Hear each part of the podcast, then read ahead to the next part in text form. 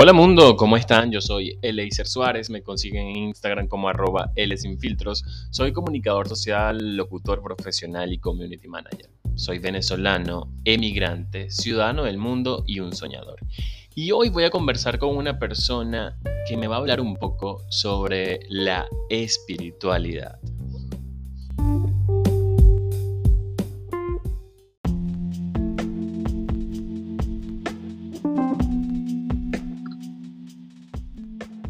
Como ya lo dije en la presentación, hoy eh, tengo esta conversación con Emanuel Alvarado, eh, donde vamos a conocer sus cosas maravillosas. Les recuerdo que este podcast a comienzo de semana tiene un episodio donde estaré conversando con amigos, con conocidos, con personas que a mí me interesa conocer sus historias y compartirlas con quienes escuchan este podcast. Y a final de semana tengo un episodio musical donde nos pasemos por una playlist interesante según sea el personaje que escoja la playlist. Bienvenido, Emanuel, a Cosas Maravillosas. Así es, Eleiser, muy buen día, muchas gracias por esa bienvenida calurosa desde allá donde te encuentras. Sí, desde Buenos Aires, que justo exactamente cuando estamos grabando este episodio es uno de los días más calurosos que tendremos en el verano de este 2022.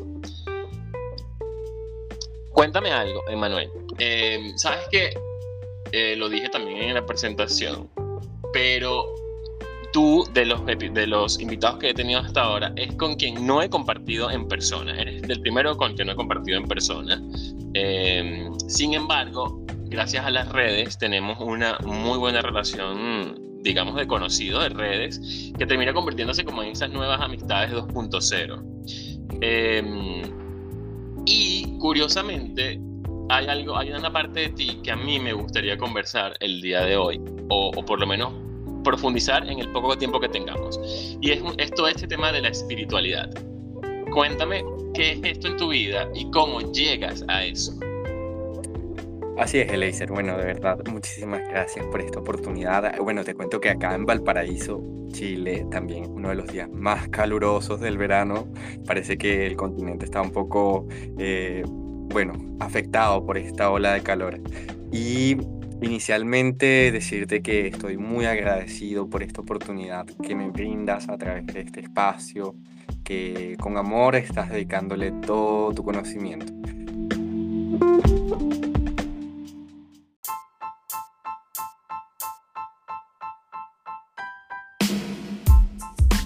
Para iniciar, bueno, mi nombre, como ya lo dijo Eleiser, es Emanuel Alvarado.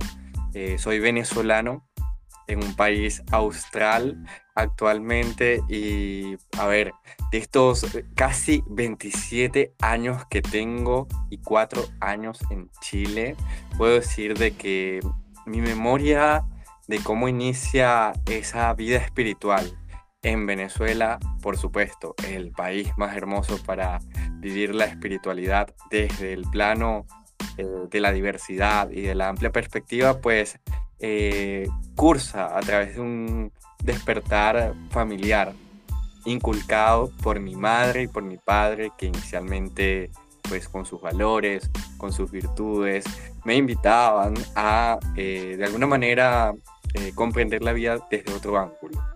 Cuando hablo de eso es como ver eh, diferentes perspectivas. Eh, quizás lo hacían de forma inconsciente, mas sin embargo hay algo curioso acá. Desde muy chico, valga la redundancia, he tenido una actitud muy curiosa con el conocimiento y la información. Cada vez que veía la biblioteca era como una persona adulta ver una, un bar. Yo decía, ya, yo voy a tomar esta botellita y esta otra botellita. Y los libros para mí significaban esas botellas de vino, de, cerveza, de, distintos licores exóticos que yo iba leyendo. Y así fue como aprendí a leer. Bueno, no olvido aquel día que aprendí a leer con una, una revista estampa. no sé si, recuerdas lo que significaba la, la revista Estampas. Eh, con un artículo curiosamente de Connie Méndez, también venezolana, Y allí, eh, cuando veo la foto de Connie Méndez y lo que significaba este, este artículo de prensa, yo digo, ya, pero en esa biblioteca que me gusta visitar, hay un libro de ella. Y empecé a leer lo que había en ese libro, Cuatro en Uno se llama. Justamente cuando empiezo a leer, fue como empecé a comprender en lectura a fondo desde los 6, 7 años qué significaba cada una de las palabras. Estoy hablando de que ahí, ahí es cuando empiezo a leer. A ver, pasa algo muy curioso a los 5 años de edad, cuando yo estaba pasando del preescolar, no voy a olvidar ese día que fue muy simbólico porque fue un evento, bueno, muchos también lo recuerdan porque hay fotos o registros de estos cuando yo era el único que estaba montado en una comparsa con aquel miedo de si me iba a caer de esa comparsa de más de 3 metros de altura, porque yo estaba en las nubes y todos mis compañeros eran el nacimiento viviente. Eran las ovejitas, los pastorcitos, de lo que conocemos en Venezuela como culturalmente nuestro nacimiento decembrino. Y a mí me pusieron unas alas. Yo no entendí por qué yo tenía unas alas. La verdad es que yo jamás lo entendí hasta que llegó un punto en que dije, ah, ya, claro, yo era el personaje del ángel. Y desde ese, desde ese tiempo eh, yo tuve una relación muy especial con Venezuela desde lo que es el plano espiritual. ¿Por qué? Porque en ese momento todos estaban cantando la canción Venezuela. Una canción que para todos, bien sabido es, significaba un segundo himno. Eh, la canción de Luis Silva, ¿sí? Y eh, a partir de ahí, eso refuerza, yo creo que una secuencia de hechos, de eventos de vida, de experiencias, de anécdotas, en las que mi mamá, por supuesto, me, dedicaba el tiempo para, en lugar de ver eh, Facebook, Twitter, que no existía en ese momento, o el teléfono, estar meditando ofrecerle espacio a la respiración, a la meditación. Y así estuvo embargada mi niñez de, mucho, de mucha reflexión, de mucho espacio meditativo, de mucho silencio. Y eso me dio la oportunidad también de tener esa, esa, ese interés por buscar más allá.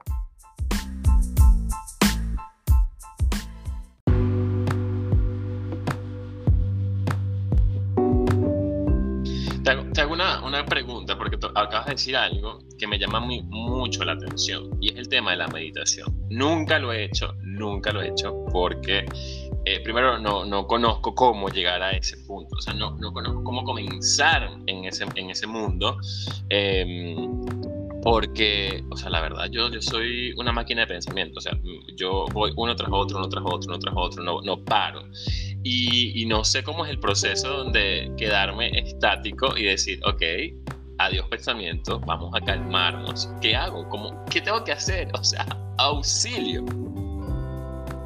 Fíjate, Eleiser, justamente lo has dicho. Auxilio. Siempre vamos o acudimos a ese socorro de que cómo, cómo detener algo que es natural. Bueno, bien sabido desde los estudios eh, neurológicos o psicológicos, somos una, unas máquinas de pensamiento. Yo creo que no, ni la computadora genera tantos programas o ventanas al mismo tiempo como nosotros los seres humanos que parecemos, la verdad, fotocopiadoras de pensamientos. A cada segundo estamos pensando cosas estamos pensando de si vamos a comer o si no vamos a comer al mismo tiempo. Una cosa increíble. Todo basado en cosas que, que nos llevan a costumbres y creencias. La meditación es ese estado de conciencia en el que tú te comunicas contigo. Sí, no es paralizar los pensamientos, al contrario. Los que meditan en loto, eh, sentaditos en un mat de yoga, em, no tienen eh, una ausencia de pensamientos. Al contrario, hay muchos más pensamientos, muchísimos, muchísimos. Es un torbellino de cosas y eventos que se manifiestan a través de su mente.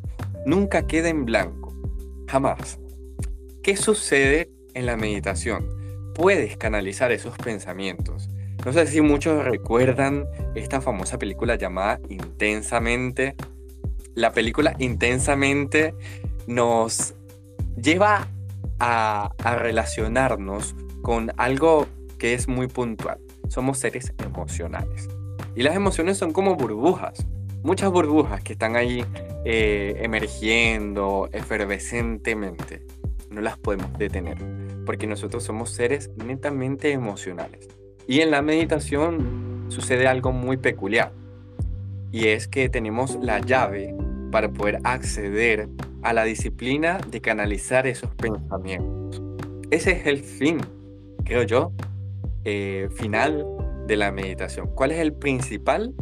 Poder conectar contigo, poder saber cómo respirar, inhalar y exhalar, que es el ejercicio básico de, de la meditación.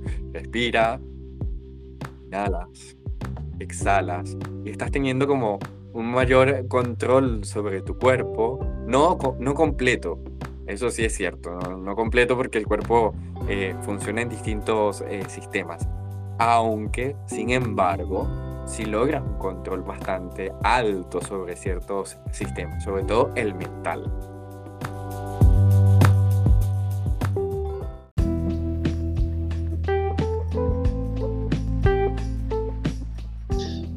Ahora, ahora te pregunto algo bien, bien particular, porque eh, yo he escuchado que, que una de las, de las, ventajas precisamente de la meditación es llegar a la paz emocional, a la paz mental, a, ese mm, estado precisamente emocional de, de calma, de tranquilidad, de, mm, de, sentirse bien con uno mismo también, ¿no? Entonces te, te, te pregunto yo a ti, has estado en ese momento de paz mental? O sea, ¿lo logras con, con frecuencia o, o, dices, mira, mira, me pasó una sola vez y ya nunca más? sí, yo creo que voy a recuperar tus últimas palabras porque eh, evidentemente yo creo que me ha pasado no una, sino dos veces en la vida. La primera fue cuando ciertamente tenía 10 años de edad, en la salida de mi casa, estaba amaneciendo, yo estaba meditando, estaban todos dormidos, y estaba solo, respirando y de repente veo como colores dorados en mi, en mi mente, no sé si era eh, efecto de mi mente o, o, quizás una conexión más allá que, que, obviamente puede existir. Y ese momento fue muy, muy pacífico, fue un momento que me dio poder, un momento que no olvido y que cada vez que estoy mal o que tengo miedo o que tengo incertidumbre, si lo recuerdo, me da poder. Y yo creo que eh, eh, de eso se trata, lograr la paz mental, así sea un segundo. Podemos asociarlo incluso a felicidad. Sabemos que la felicidad no es eterna, pero sí son instantes, son momentos. Y si uno recuerda o rememora esos instantes, ese poder que uno lleva dentro te va a hacer continuar en cualquier momento que lo necesites. El segundo instante o experiencia, quizás anécdota, fue sobre el monte Roraima no sé si muchos no lo conocerán, pero les invito a buscar en YouTube Roraima du Monte en drone.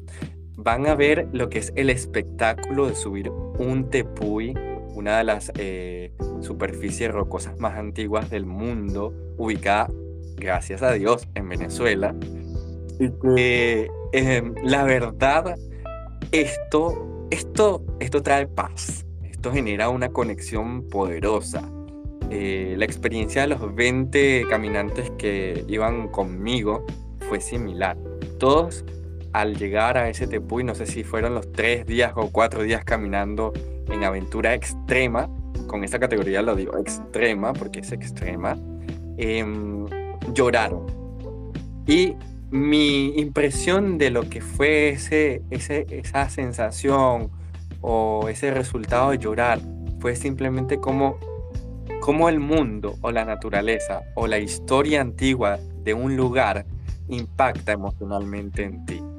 Y eso es lo que hacen los lugares, impactan emocionalmente en nosotros, porque su historia despierta en nosotros algo que nosotros ya tenemos dentro, y es la paz, justamente.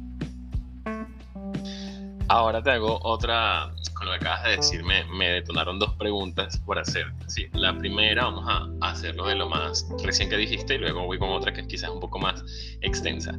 Pero la primera tiene que ver con llorar. Acabas de, nombrar esa, esa acción propia de, los seres humanos em, que básicamente expresa una emoción, es una forma de expresar una emoción em, y que en muchos casos no se controla. De, te pregunto a ti, ¿cómo en todo esto, en toda esta experiencia que tú tienes, en todo este aprendizaje que puedes llegar a tener, em, qué papel juega llorar en, tu vida o, en la vida de los seres humanos?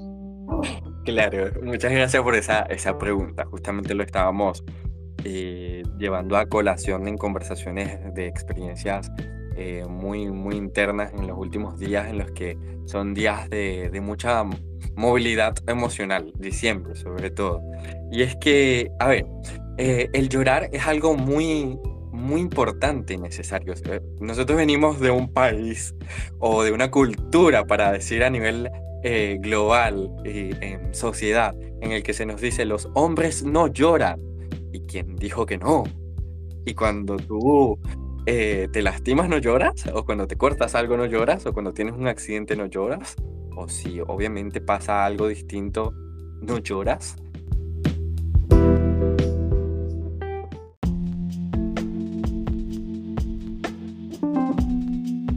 El llorar yo creo que es la única forma verdadera de expresión humana en la que el dolor eh, sale a flote.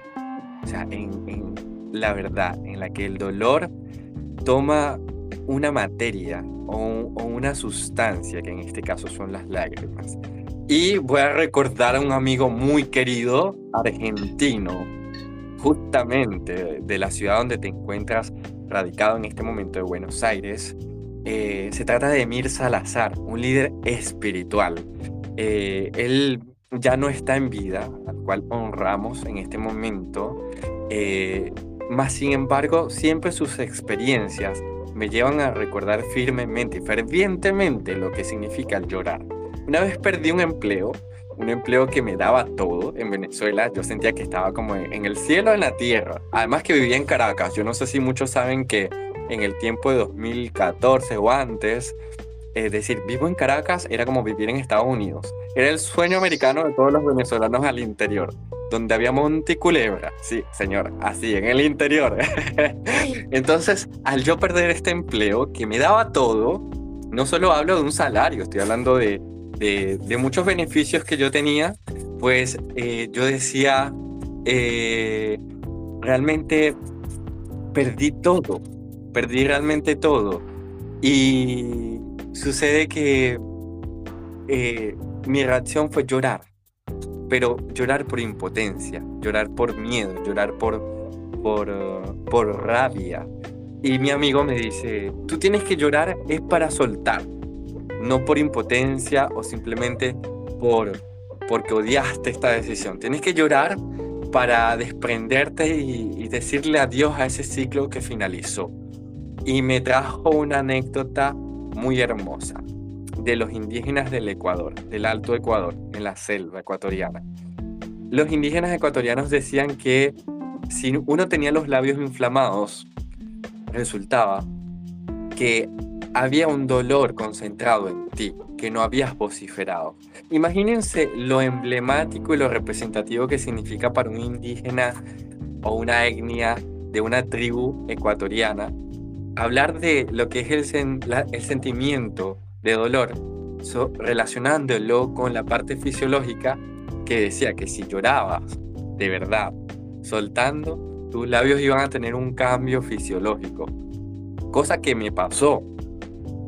Y al ver eso, ahí fue cuando realmente dije, llorar es como simplemente convertirse en esa cascada que tenemos en Venezuela, que es el Salto Ángel, que por más que se seque o por más que aumente su caudal, siempre va a permitir que florezca la belleza. Y nosotros necesitamos como personas o como individuos que florezca la belleza en nosotros. No el odio, no el resentimiento, no el dolor o la separación de aquello que evadimos como algo que está dentro de nosotros. Necesitamos como personas e individuos sacar todo eso para renacer a través de ahí. Eso es llorar, renacer.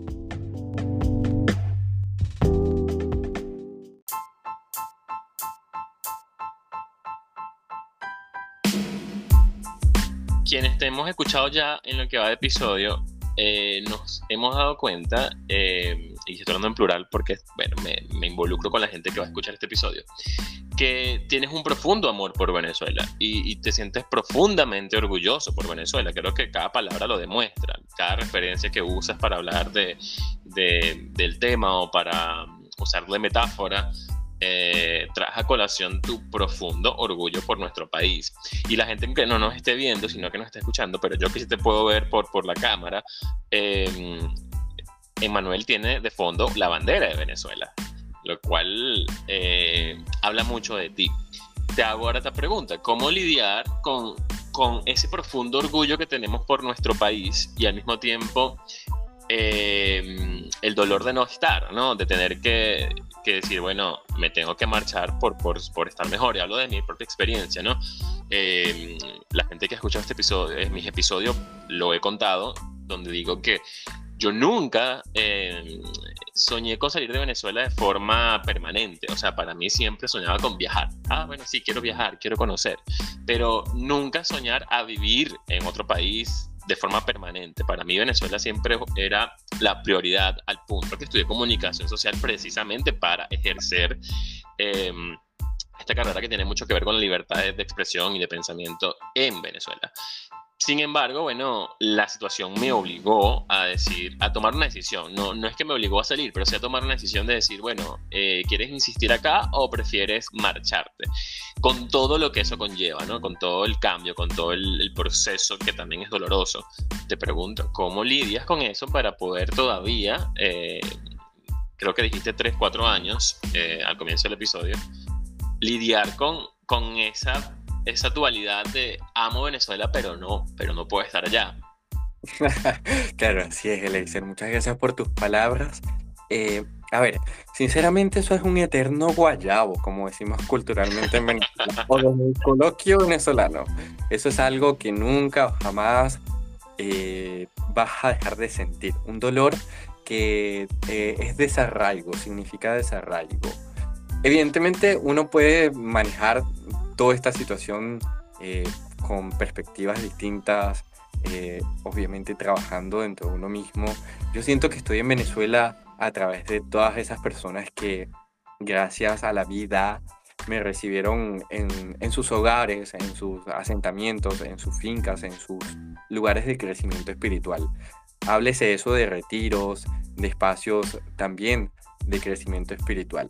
Y esos recuerdos más bellos de haber estado justamente en las cuatro latitudes de Venezuela, llámese norte, sureste y oeste, y en todos los pueblos, así es, de selvas, nieves, volcanes y desiertos, me permitió, yo creo que consumar todo, toda una energía de Venezuela que, que aún la tengo presente.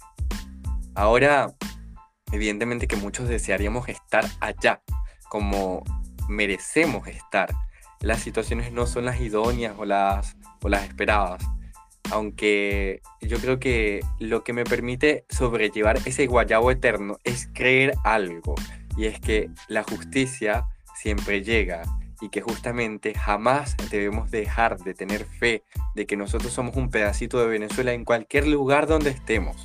Yo quiero dar una referencia. Yo estoy en Chile. Yo llegué a los 23 años a esta nación, solo, ¿sí? En un avión desde el Perú. Cuando llegué aquel frío que yo dije, esto no es igual a Venezuela.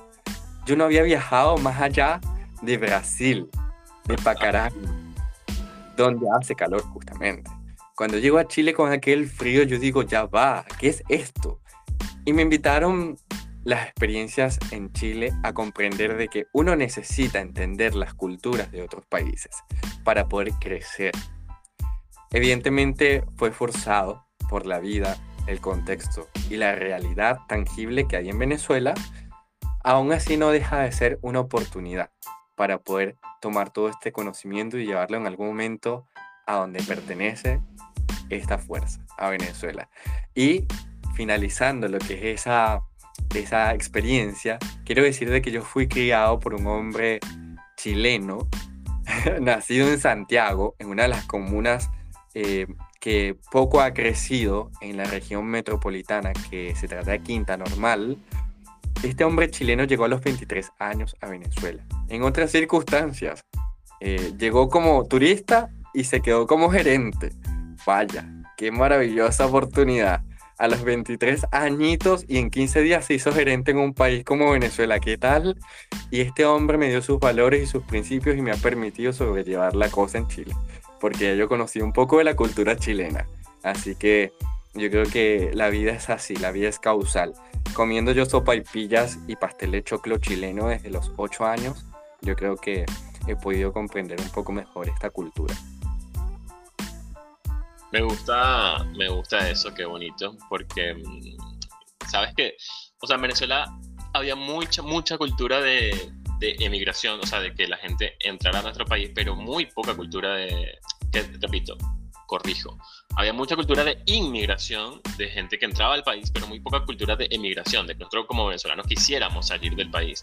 Em, y es muy bonito em, escucharte hablar de nuestra realidad como una oportunidad, ¿no? Porque a veces nos enfrascamos en, en, nuestras carencias, nos enfrascamos en, en, verlo como el vaso medio vacío, pero si lo vemos como una oportunidad, comenzamos a, a disfrutarlo más y a... Mm, y quizás a ir evolucionando y creciendo en el proceso. Y me gusta muchísimo esa palabra que usaste y me la voy a robar y me la voy a quedar también para, para cuando tenga esos episodios de Guayabo, precisamente de Guayabo por nuestro país, em, recordar esa palabra de oportunidad y decir, claro, es una oportunidad y tengo que aprovecharla.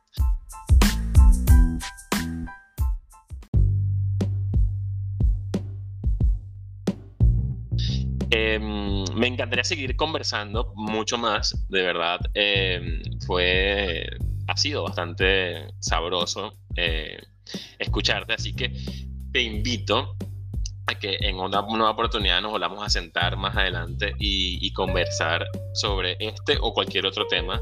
Em, así que nada, antes de despedirme, esto le pregunto a todos mis invitados y es, necesito que me digas tres cosas maravillosas en tu vida. O sea, no, no, necesariamente tiene que ser algo grande, no necesariamente tiene que ser algo pequeño, puede ser algo simple, pero dime cuáles son tres cosas maravillosas que para ti em, son necesarias para disfrutar de la vida. Ya, sí, justamente yo creo que una de las primeras es eh, ver nacer a mi sobrino. El ver nacer a alguien más en la familia es una oportunidad de decir la, la familia está siendo más, eh, más grande y, ese árbol está dando más frutos. Es una de las cosas más maravillosas que, que recuerdo de mi vida hasta ahora. La segunda, yo creo que va unida a Venezuela también y es entender de que eh, cada uno tiene un propósito de que no solo, no solo somos seres errantes o automáticos, que vamos como máquinas andando en la vida, sino que cada uno nace en el lugar donde tiene que nacer para un propósito. El día que entiendes eso, el propósito, eso se vuelve como algo maravilloso. Y la tercera es tener una segunda oportunidad para vivir. Que la vida te diga, eh, ya, te pasó algo, tienes esta segunda oportunidad. Eh, no hay nada mejor que eso, la verdad, de entender que, por más cosas que sucedan en la vida, eh, si tienes una segunda oportunidad porque la vida te, ha premiado. Me, encantaría aplaudir eso, me encantaría aplaudirlo porque es, es lindo, es muy bonito también. Eh, Emanuel, gracias, gracias por formar parte de este ciclo de cosas maravillosas. De verdad, eh, sé que tienes el tiempo súper, súper limitado, pero que te hayas abierto este pequeño paréntesis para poder grabar este episodio para mí ha sido increíble. Y créeme que no lo digo por, por educación ni por típico guion de, de programa donde te agradecen, sino que lo digo de verdad, ha sido una conversación eh, muy sanadora y ha sido una conversación de esas que tú no esperas escuchar en el momento, pero están justo cuando tienen que estar, como, como, como dicen por ahí, los tiempos de Dios son perfectos. Gracias. Así es, Eleiser, muchas gracias a ti por la oportunidad, por tu espacio, por tu forma y tu canal. Y gracias a todos por los que escuchan, si llegaron a este minuto justamente. Eh, yo creo que 2022 se convierte en una un puente, quizás no el año, pero sí es una puerta hacia la sanación. Y si sanamos uno o dos, yo creo que ya estamos haciendo la tarea, ¿cierto? Así que de verdad agradecido por esta oportunidad que me das hoy día. No se diga más, escucharon a Emmanuel Alvarado acá en mi podcast. Cosas maravillosas. Chao. Chao.